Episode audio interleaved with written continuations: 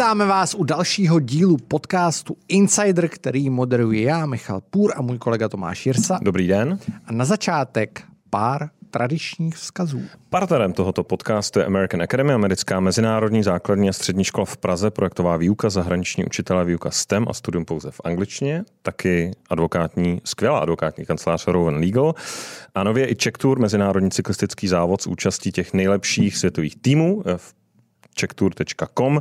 V příštím díle dokonce i přivítáme Leopolda Keniga, který je ambasadorem, šéfem. Eh, připomínáme, poslouchejte náš nový formát Insider Briefing, kde se tady s Michalem věnujeme a s řadou hostů věnujeme uh, pěně dní aktuálnímu dění v české politice, médiích a biznesu. Vychází každou středu? Každou středu, někdy třeba ve čtvrtek, když se to úplně nestihne. Uh, Všechno najdete na Hero Hero, Patreonu a Gazetistu, kde si nás můžete předplatit, taky tak hodně děláte, takže za to vám díky. A tak, já mám ještě jeden service announcement. Já se musím omluvit. Eh, psal nám eh, spolužák, jeden z našich posluchačů, spolužák, eh, Alžbět K., kterého jsme zmiňovali v díle s Jiřím Černickým, kde jsme se hodně zabývali situací na, na, na uměleckých vysokých školách obecně. A e, já jsem asi údajně, já se ani nepamatuju, uvedl, že v dokumentu zkouška vystupuje právě on a nebyla to pravda. Takže já se omlouvám a uh, uvádím to na pravou míru. Tak, co budeme dneska řešit, jako jsme si pozvali, Michale? Dneska jsme si pozvali jako obvykle velmi zajímavého hosta, který se nachází v nezávidění hodné situaci. A je to nově zvolený ředitel České televize Jan Souček. Dobrý den. Dobrý den. Dobrý den. Jak se máte takhle při létě? Mám se letně, eh, je hodně dusno, ale jinak eh, myslím, že eh, je před mnou velká výzva a já to mám rád, takže, takže dobrý. A není to, není to vlastně docela takový komfortní, že ta volba proběhla, kdy už jste pár týdnů zpátky, kdy jste byl teda zvolen. Teď vlastně tak komfortně, tak čtvrt roku si to tak ještě nechat jako tak eh, já jsem pořád ještě ředitelem brněnského studia, takže mám tu práci, kterou jsem měl doteď. K tomu mám to, co jsem si přece vzal, že během prázdnin dám dohromady ten nový tým vedení České televize ale já jsem si myslel, že to budou eh, tři měsíce komfortní. Popravdě eh, je to trošku schizofrenní čas, protože už všichni ví, Hmm. Ale já pořád ještě v, v té pozici oficiálně nejsem, takže Česká televize v tuhle chvíli má jednoho odcházejícího, jednoho přicházejícího generálního ředitele a uh, říkám, že to ve všech ohledech úplně není vždycky uh, pozitivní, že to období je tříměsíční. Jo. Zalitoval jste alespoň na chvíli během té uplynulé doby, že jste do toho šel?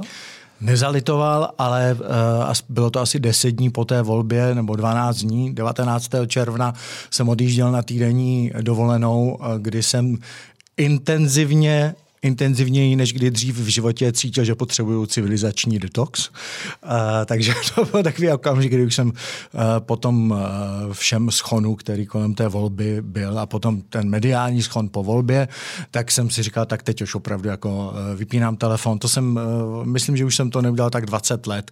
Telefon jsem zapnul večer a potom ráno, jestli náhodou se nestalo něco úplně fatálního a jinak uh, jsem si naordinoval ten civilizační detox, 8 kilometrů na všechny strany daleko od jakékoliv civilizace, jenom já, pes, a knížky, víno, jídlo, a vyšlo i hezký počasí, takže to bylo úplně. V Čechách někde nebo někde úplně? A v Čechách přesnou lokalitu neřeknu, protože ona vlastně ani jméno nemá. Já jsem dostal souřadnice, eh, pronajal jsem si tiny house a a tam jsem podle souřadnic dojel, tam v boxu byly klíče, já jsem se s nikým nepotkal. Ani ten následující týden jsem se s nikým nepotkal, takže to naprosto naplnilo to, co jsem od toho očekával, že jsem jako nemusel nikomu na nic odpovídat, nikomu nic vysvětlovat. Uh, spal jsem tehdy, když se mě chtělo, jedl jsem tehdy, když se mě chtělo, chodil jsem sem, sem po lesích a dělal jsem si čisto v hlavě a ujasňoval jsem si, co jsou ty priority pro ty následující měsíce. Vyšlo to. A č, bezprostředně po té volbě až do dneška, je to větší rodeo, než jste čekal, nebo to tak vlastně jako nepřekvapilo vás. Jenom v některých bude... ohledech je to větší radio. Musím říct, že jsem třeba neočekával, mně se zatím nikdy v životě nestalo, že bych měl uh, několik set nevyřízených e-mailů uh, a začínám pochybovat, že se k těm e-mailům ještě dostanu. Uh, takže to, rodeo třeba v té mailové komunikaci je, je větší, než jsem očekával. E, začaly chodit maily různého druhu, stížnosti, e, různá dobrá doporučení, žádosti o schůzky, a žádosti o práci. A já teď všem lidem, kteří se mnou potřebují komunikovat nějak operativně, tak říkám, prosím, nepoužívejte e-mail. Tam v té záplavě těch, těch e-mailů se to může opravdu snadno ztratit. A jinak eh, je to zhruba takové, jak jsem to očekával. Ten celý zbytek to jo. je, je, je Takže můžeme začít. Tak uh, kdy Insider nahradí otázky Václava Moravce? Dobře, počkejte, já se pojám do diáře. A nebo jak jsme si to domluvili? Co, co, co? Na leden, ne?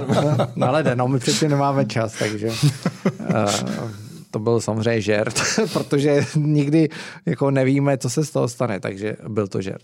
Ale máme teda v řadách zaměstnanců České televize pozoru hodně moc eh, předplatitelů jako insider. To musím říct, dneska jsem to zase zjistil, že jsem dával něco na A měli Instagram. jsme tady... A jak se to pozná? Jak, jak, jak vy to zjistíte? Já jsem dneska dával eh, na svůj Instagram, jestli lidi tam mám otravovat jako víc insiderem nebo ne. Všichni říkají, že jako jo. A zareagovali pár lidí z České televize, že tam mám dávat, protože jinak by museli pořád chodit na Patreon a že teda bych chtěl vědět, co je za nový díl a tak. Takže mm-hmm. jako a vlastně jsme sem zvali i... A měli jsme tu i Petra měli Vaška, Petra Vaška, uh, Andrease, Andrease Papadopoulose, ještě někoho? Světlanu. Světlanu, ta už, ta už byla tak na odchu, nebo to už mm-hmm. nebyla vlastně.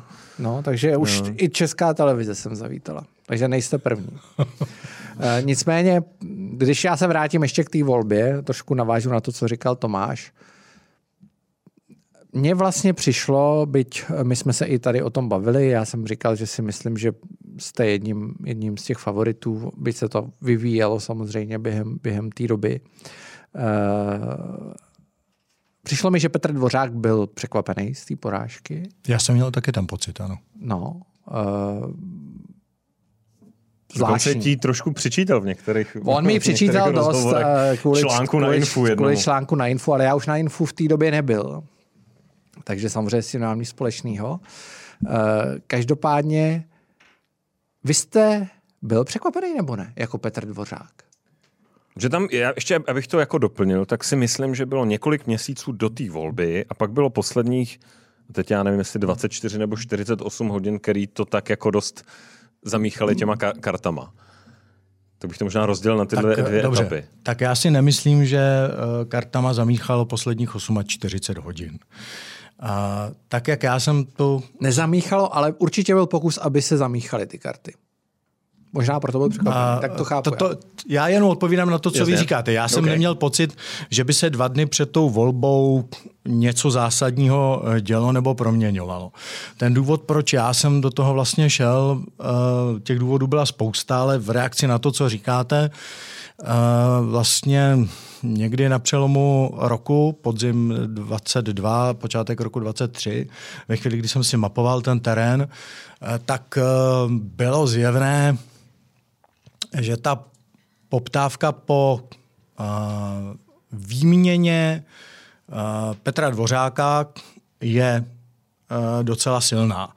A těch důvodů, proč to ti jednotliví aktéři chtěli, to já jim do hlavy nevidím. Já jsem odpovídal už dřív na otázky, jestli je čas na výměnu generálního ředitele. Já osobně říkám, že po 12 letech si myslím, že ano.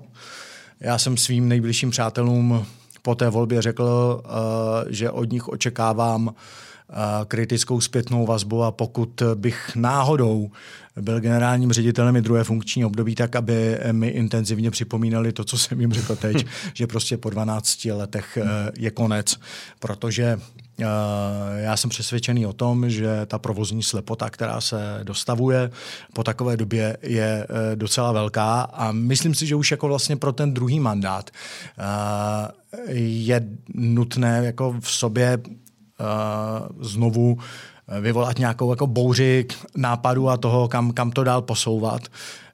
Takže mm, vracím se k té původní myšlence. Ta poptávka po obměně v čele České televize po 12 letech mandátu Petra Dvořáka byla velká, takže pro mě to takové překvapení nebylo, ale samozřejmě je to tajná volba a Rada České televize není homogenní struktura, kde jako by se dalo předem očekávat, jak, jak ten výsledek bude probíhat a vlastně mm, já jsem byl překvapený tím poměrem e, v tom prvním kole té volby, kdy, když teda odmyslím ty ostatní kandidáty, tak poměr Souček Dvořák byl 8-5 a já jsem vyšel s kolegyní z té, z té místnosti té rady, byla přestávka a já jsem se ujišťoval, jestli jsem slyšel správně, že ten poměr je 8-5. Takže že se budeme pohybovat eh, někde jako blízko sebe a že uh, vítězství Petra Dvořáka rozhodně není tak uh, jasné, jak eh, to bylo mediálně reflektováno vlastně v, během té eh, vyhlášené volby, když bylo vypsáno to výběrové řízení. To, to, já jsem ref, jako vnímal, že, že ten mediální obraz liší od toho, co, co skutečně v tom prostoru uh, rezonuje. A cítil jste, my, my jsme tady pojmenoval asi docela uh, věrně, uh, cítil jste se v nevýhodě proti Petrovi Dvořákovi jako někomu, kdo tam vlastně teď tam sedí v té funkci, vlastně má tu instituci trochu k dispozici, s tou radou už jako jednal stokrát? No, zrovna vlastně třeba vztah s radou, myslím, že pro Petra Dvořáka nebyl výhodou. Hmm. A já, jedna z věcí, kterou jsem nabídl, tak byl restart té komunikace s radou. Samozřejmě, že to není jednoduché, je to, je to 15 a do budoucna 18 Eh, samostatných individuí, které mají každou, každou svou osobnost a každé své, každý ten člověk má své představy o tom, jak by ta televize měla fungovat, takže ta komunikace s 18 členným orgánem není jednoduchá. Nicméně mm, to už se dá zmapovat z té historie posledních, dejme tomu, tří let. Tak, tak eh, komunikace eh, pana generálního ředitele Dvořáka s tou radou často už trpěla mm, takovým nějakým jako a priori antagonismem, což si nemyslím, myslím, že je šťastné nastavení, takže tohle zrovna si nemyslím, že byla jeho výhoda. Myslím si, že vlastně, když, se, když budu porovnávat sebe a Petra Dvořáka, tak eh, každá ta pozice měla svoje výhody a nevýhody. Eh, když jste 12 let eh, generálním ředitelem, tak vlastně jednak pravděpodobnost, že budete navrhovat úplně něco nového, je nižší a současně jdete sám proti sobě. Petr Dvořák se do té situace dostal, protože před 12 eh, lety zřizoval tvůrčí producentské skupiny, teď v tom projektu, který tam prezentoval na té radě, vlastně avizoval odklon od, od tohohle systému. Eh, to je ta nevýhoda. Prostě po 12 letech eh, vydolovat něco, čím ještě zaujmete a obhajovat po 12 letech je složité. Myslím, že je jednodušší vlastně přicházet relativně jako nová tvář a nabízet eh, nápady, protože vlastně té, z téhle pozice nikdy předtím nic eh, nabízet nemusel. Na druhou stranu pozice toho dosavadního generálního ředitele má své výhody zase v tom, eh, že máte dokonalou znalost eh, všech těch tvrdých dat, eh, všech těch procesů, což i jako člen toho vedení přece jenom takový vhled nemáte. Máte partikulární znalost toho, co řešíte vy sám, ale hmm. takže to, to je zase jako výhoda pro toho dosavadního generálního ředitele a současně taky uh, tu možnost komunikovat pravidelně s tou radou. To, to ředitel televizního studia Brno tak častou eh, možnost nemá. Mm-hmm. Já jsem, jak jste mluvil o tom hlasování, tak uh, vlastně když to bylo těch 8-5 v prvním kole, tak já jsem se nešel zeptat radních, jestli to tak bylo a překvapilo mě to, přiznám se. Uh, byť jsem očekával, že jako jste favorit. Nicméně uh, Petr Dvořák v zákulisí do té doby se spekulovalo, že má devět hlasů a ve chvíli, kdy se v prvním kole ukázal, že jich má pět, tak bylo jasný, že nemá šanci. Jo? A bylo zjevný, že čím více kol ten den, tak tím větší je šance, že vy zvítězíte. Měl jste nakonec 11 hlasů, což je hodně, což je hodně. Nečekalo se, že existuje uh, takováhle velká majorita v rádě. Říkalo se, že to je půl na půl, že, že ta situace je zablokovaná. To by mě vlastně zajímalo. Jasně, že tady byla nepochybně, a to si myslím, že je klíčový pro vysvětlení té rady, a myslím si, že pro vás je to ne... Být ve vaší situaci není nic závidění hodného, protože uh, jste vyhrál ve volbě, kde sám říkáte, vlastně zájem byl, aby ten současný ředitel prohrál. Tudíž eh, ty nároky na vás budou jako nepochybně asi veliký. Ale eh, čím si myslíte, že se vlastně ty radní spojili? Protože se, dva tábory se spojily, nejmín dva tábory. Nejmín dva tábory. No, ono bylo víc. A teď bychom, 15 táborů. mohli bychom počítat teďka, ale asi to nemá smysl. Nicméně vlastně i ten tábor opoziční vůči eh, Petrovi Dvořákovi, i tábor vlastně, který můžeme asi označit za vládní, jo? nebo ten dovolený tábor. Já, já, já to sám pro sebe diagnostikuju tak, že jsou to vlastně tři vlny, ve kterých ti eh, radní byli zvoleni. Přesně. A takže jo, tak, když to vezmeme po těch vlnách, tak ano, vlastně když to spočítáte, tak, eh, tak to skutečně mus, eh, mus, těch 11 hlasů muselo jít napříč eh, těmi třemi vlnami. Jinak to početně nevychází.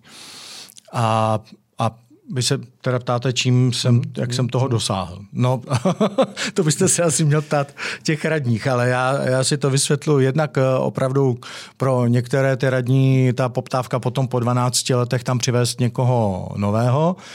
A pro některé myslím, že Eh, roli sehrála právě ta kauza, kterou už jste tady zmínili, eh, která dva dny před tou volbou eh, se objevila na Info.cz a to je ta připravovaná smlouva s portálem Vojo, která má parametry, se kterými teda já nesouzním a uh, myslím, že uh, hodně lidem z branže uh, to uh, vrtá hlavou. Uh, proč vlastně by Česká televize do něčeho takového měla vstupovat. Mimochodem pár minut předtím, než jsme začali tady spolu povídat, tak mě přišel screenshot uh, od jednoho z mých přátel z portálu Vojo, kde dva ze tří nejsledovanějších filmů jsou filmy z uh, filmotéky České televize.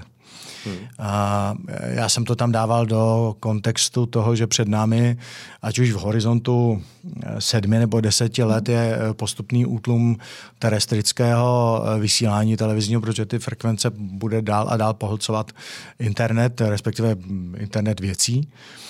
A e, tím pádem e, pro mě ten model, který byl v té smlouvě e, nastíněný a zřejmě jsem nebyl teda sám, aspoň tak si to vysvětlu, tak vyvolával pocit, že česká televize se chystá vlastně jako vykrmovat svou vlastní konkurenci v tom prostředí těch digitálních audiovizuálních platform. A, takže myslím si, že to skutečně, pokud Petr Dvořák jako tohle vnímá jako jeden z momentů, který mu zkomplikoval tu kandidaturu, tak uh, já to vnímám podobně, že tohle asi se hrálo svou roli, uh, že ta smlouva vyšla najevo a že vyšla najevo takhle krátce před tou volbou.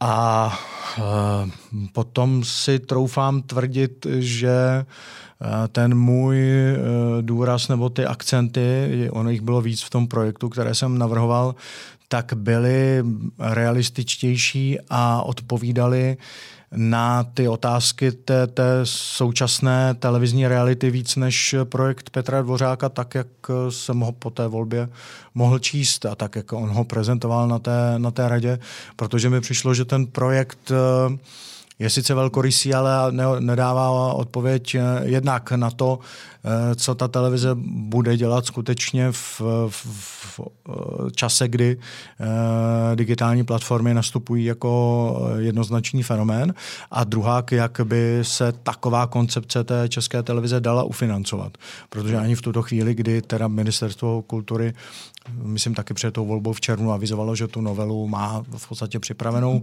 novelu financování rozhlasová televize, tak ta, ta jistota, že a od kdy případně budou e, novelizovány ty, ty ať už definice poplatníka nebo výše koncesionářského poplatku, televizního poplatku, pardon, to se na té radě taky řešilo, tak že to vůbec není jisté a tím pádem ten velkorysý projekt Petra Dvořáka by postrádal zdroje pro, pro vůbec tak, tak jako velký extenzivní rozvoj.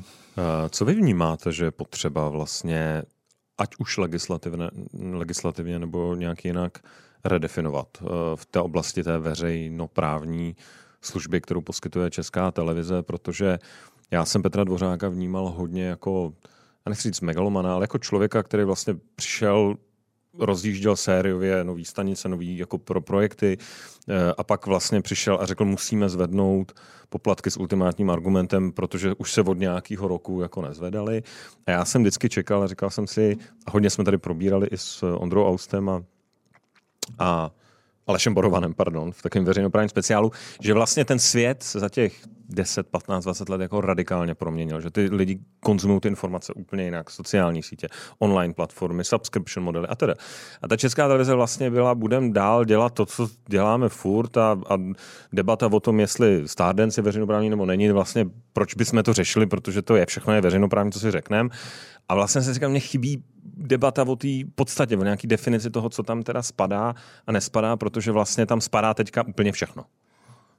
Takže co z vašeho pohledu je potřeba? potřeba vlastně jako... Eh, měnit eh, v tom právním. definici. Jo, jo, jo. Eh, tak jednak se bavíme o, o, o definici nebo respektive formě financování médií hmm. veřejné služby, která je daná zákonem a tam nepochybně pokud se shodujeme, to je řečnická otázka na tom, že média veřejné služby mají svůj význam, tak ta reforma financování je potřeba už prostého důvodu toho, že Eh, ten televizní anebo rozhlasový obsah je dneska skutečně konzumovaný zcela jiným způsobem, než v době, kdy ten, eh, ty zákony nebo zákon o rozhlasových a televizních poplacích, když byl stavěný. Eh, takže jako ta logika toho, jak je dneska postaveno financování těch médií, se vlastně přežila. Určitě to znamená, tohle je jeden z momentů, který potřebuje změnit. Druhý podstatný moment, nebo několik momentů, které jsou už potom v těch samostatných zákonech, v zákoně o české televizi, tedy v případě toho média, o kterém se bavíme, tak je třeba vlastně eh, prostá definice toho, jakým způsobem a eh, vlastně eh, v jakém prostředí ta televize může působit, aby naplňovala to, co jí ten zákon ukládá. Protože Česká televize eh, v prostředí právního státu je eh, veřejná instituce a tím pádem je jí dovoleno jenom to, co je definováno v tom zákoně. A my tím se dostáváme do situace, kdy vlastně nějaké širší působení eh, právě v oblasti digitálu nebo řekněme internetu, hmm, online. onlineu je vlastně založeno pořád na spíš extenzivním výkladu toho, co dneska v tom zákoně je a bylo by dobré, aby to ten zákon přesněji definoval. Eh, a myslím si, že tohle je jeden z úhelných kamenů toho, co by se v té, novele, v té velké novele zákona o české televizi eh, taky mělo objevit protože skutečně tam je to uh, řada těch věcí vztahována k situaci, která tady byla na počátku 90. let a uh, té realitě to dneska vůbec neodpovídá. Týká se to i třeba regionálních studií a definici mm, toho, jaký mají mít podíl ve vysílání, uh, protože třeba tahle ta definice, protože teď devět let působím jako ředitel regionálního studia v Brně, mm, ta definice je, je tak obecná, že se dá vykládat mnoha různými způsoby a já vnímám českou televizi, respektive mm, i český rozhlas jako média veřejné služby, jako eh, jeden z důvodů jejich existence to, aby vytvářela další epicentra eh, pro lidi v těch kreativních profesích i mimo Prahu. Protože eh, zvlášť dneska a v té nastupující generaci je spousta eh, velmi šikovných lidí, kteří ale vůbec netouží po tom městském životě nebo velkoměstském životě a přesto by se rádi uplatnili s tím talentem, který jim hmm. byl dán do vínku. Takže eh, i v tom svém projektu potom pro post generálního ředitele jsem psal, že eh, těmi nástroji, kterými už dneska Česká televize vládne, bych rád posiloval to prostředí nezávislých tvůrců mimo Prahu. Nejenom v Praze, ale i mimo Prahu. Hmm. Tam u toho zákona je třeba připomenout, že teda opravdu je z 90. let, začátku 90. let je podle německého eh, vzoru, zatímco v Německu se ten zákon novelizoval, tak u nás se jako situace od začátku 90. let eh, nijak neměnila a souhlasíte s tím, že to mě vždycky vlastně na té debatě přišlo posunutý, že eh, my se bavíme o výši a bavili jsme se v uplynulých letech o výši toho koncesionářského televizního poplatku, mm-hmm. ale nikdy jsme se nebavili o definici veřejné služby. Což rozsahu té služby. Rozsahu té služby. Ona, uh, v, uh, já jsem to psal... Jako, v tom, nemělo by to být obráceně. Rozumím. Ono, uh, já jsem to psal i v tom projektu. Uh, možná vlastně je to jedna z věcí, uh, která ty radní uh, zaujala. Uh, Já jsem přesvědčený o tom jednak, že debata o nutnosti reformovat financování médií veřejné služby přišla pozdě. Že jsme příliš dlouho hráli hrdiny, kteří se s tím stále nějak jako vypořádají a že vlastně tak ta reálná hodnota toho poplatku klesala, klesala, klesala. Eh, zvenčí neustále zaznívalo, že česká televize nejdřív musí začít šetřit, ale ta televize, kdyby vlastně neustále neoptimalizovala celých těch 15 let, tak by nemohla provozovat to, co provozuje, protože když porovnáte objem eh, té výroby a vysílání před 15 lety a dneska, tak to je neporovnatelný rozsah. Dneska vlastně vysíláme eh, šest, eh, šest kanálů a z toho 24 jako jediný 24 hodinový spravodajský kanál v téhle zemi teď. To ne, tak. No. to jsem neslyšel. Uh, nicméně. Tady zástupci globální stanice. Přesně, ale... jsem neslyšel. Dobře. A včera byl do půlnoci. to pořád není 24 hodin. Jo, ale pak ještě by kolegové ještě zůstávali. Já, já tím chci říct, že, že ten rozsah té služby, kterou ta televize během těch 15 let od eh, poslední eh, reformy financování, eh, jak to narostlo, ten rozsah té služby, byl podmíněný tím, že ten provoz i ta výroba se neustále optimalizovaly. No a tím pádem jako se vracím k tomu, co jsem psal v tom projektu. Ano, my potřebujeme eh, víc financí na to, abychom byli schopni poskytovat veřejnoprávní televizní službu adekvátní eh, druhé dekádě 21. století. Ale souhlasím s vámi, že vlastně kromě toho, že měla začít ta debata o reformě financování dřív, tak minimálně souběžně s ní měla začít debata o, já nechci říkat redefinici, protože ty základní parametry té veřejné služby tady vlastně od konce 40 let, kdy vznikla hmm. BBC, to, to se nějakým způsobem vyvíjí a není potřeba o tom úplně jako, ty parametry se v zásadě nezmění, ale mění se akcenty. A o tom je potřeba debatovat, aby uh, vlastně to nebylo tak, že my říkáme, uh, dejte nám peníze a potom se budeme bavit, na co je potřebujeme. A já jsem v tom projektu psala uh, vlastně pravděpodobně v první polovině příštího roku uh, chci zrealizovat uh, něco, čemu říkám pracovně ideová konference o vlastně akcentech veřejnoprávní televize pro příštích deset let. Chci k tomu využít platformu, kterou vytvořil Petr Dvořák a které se říká divácká rada, což jsou zástupci několika desítek eh, významných eh, institucí téhleté země, od sportovních svazů po eh, konferenci rektorů. A kromě toho, že by tam byli tedy zástupci těchto těch společenských institucí, byl by tam management České televize a byla by tam rada České televize v aktuálním složení. A vlastně výsledkem toho by měly být eh, právě ty akcenty pro eh, to následující období. Může ty, ty akcenty, já je nechci předjímat, eh, ty akcenty v jiném prostředí, než je ta česká úprava, fungují třeba v Británii tě, tou dohodou, která je vlastně tím rozvíjecím dokumentem charty BBC a tím, tohle cestou úplně asi jako právní cestou se v Česku nepůjde.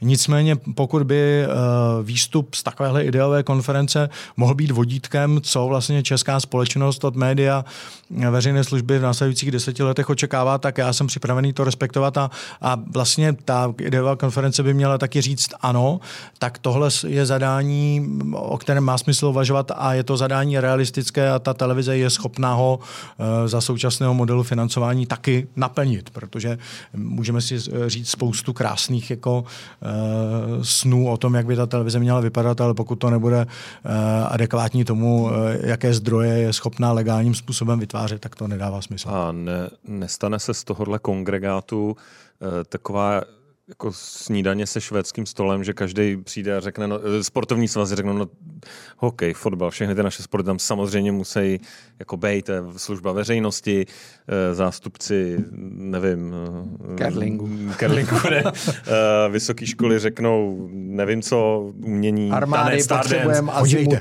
já jako v ideálním případě, ale vím, že je to naprosto nerealistické, věřím, že vy i uh, já, vaši, já doufám, vaši že zůstane, teda, ne, protože já, já, já bych to rád organizoval jako konkláve. Prostě tak dlouho tam budeme zavření, dokud z komína Aby to nevíde, nedopadlo jako nevíde, evropský konvent. nevíde eh, bílý, bílý kouř, ale eh, tak to asi nebude, to, to se mi nepodaří eh, zorganizovat. Každopádně možná, že nebude stačit jedno kolo takové ideové konference, ale to není úplně, to není asi úplně ten problém. Samozřejmě, že to chce promyšlenou strukturu, jak vlastně jako dojít k nějakým, k nějakým závěrům.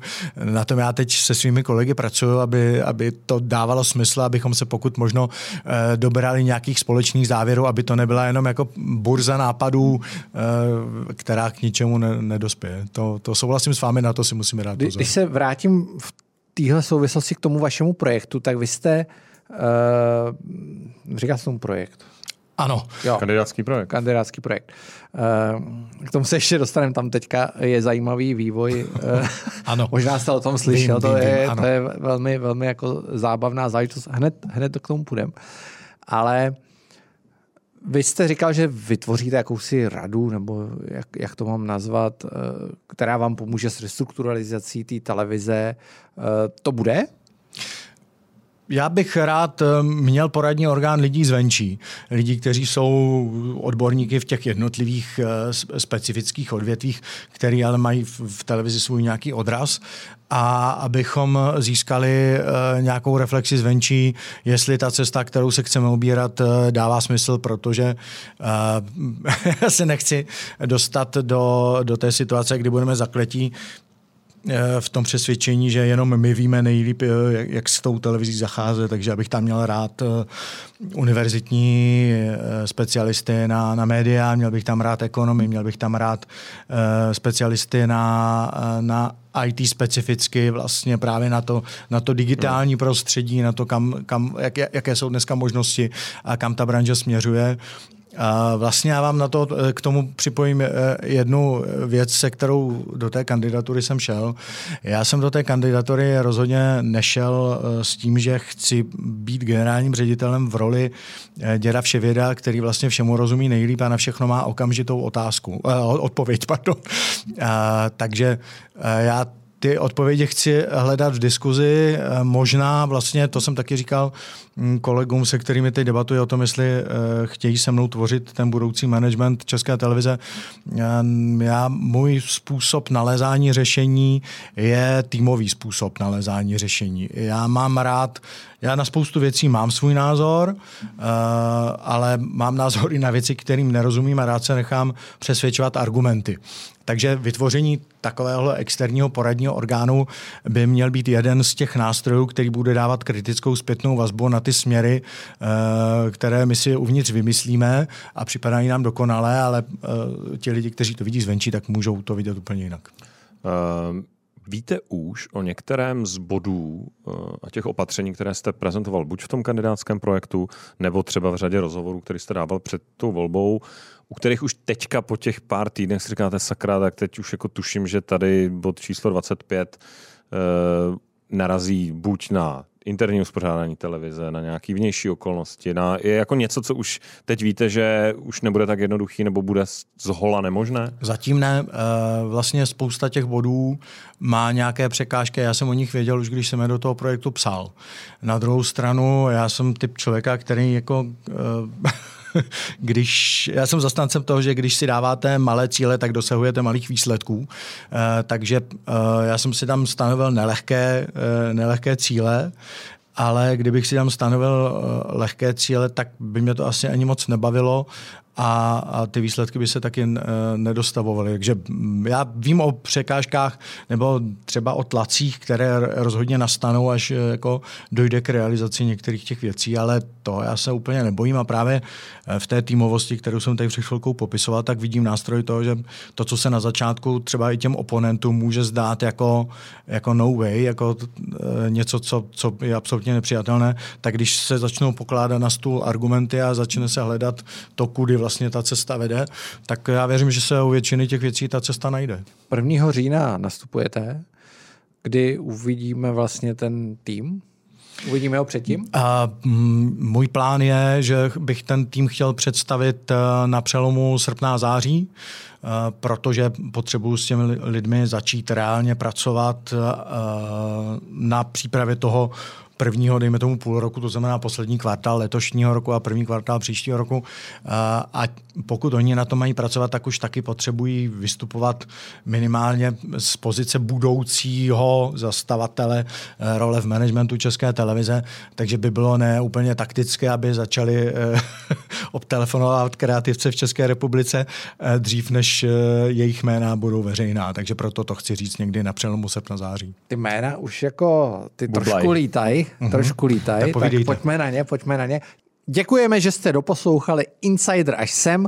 Pokud chcete slyšet i zbytek podcastu, běžte na platformu Patreon, na platformu Hero Hero a nebo také na Gazetisto, kde za drobný poplatek si můžete poslechnout nejen tento díl, i další. A nebo můžete na Patreonu za větší poplatek se stát členy naší komunity a dostávat i další bonusový obsah. A můžete si s námi přímo povídat v naší WhatsAppové skupině tak, a dostat vstup na některé velmi, velmi zajímavé soukromé akce. E, nicméně, dnešní díl s Janem Součkem za mě hmm. vynikající, vynikající. Překvapení. Čekali jsme uh, manévrování, dostali jsme celkem uh, natvrdo položené odpovědi na naše dotazy zvídavé. Dozvěděli jsme se, jak se vlastně staví k chování novinářů České televize a veřejnoprávních médií na sociálních sítích, jaké to má limity, v tom byl docela nekompromisní. Jestli on sám si bude zakládat profil a bude eh, působit na sociálních sítích, jakou vidí on optimální výši eh,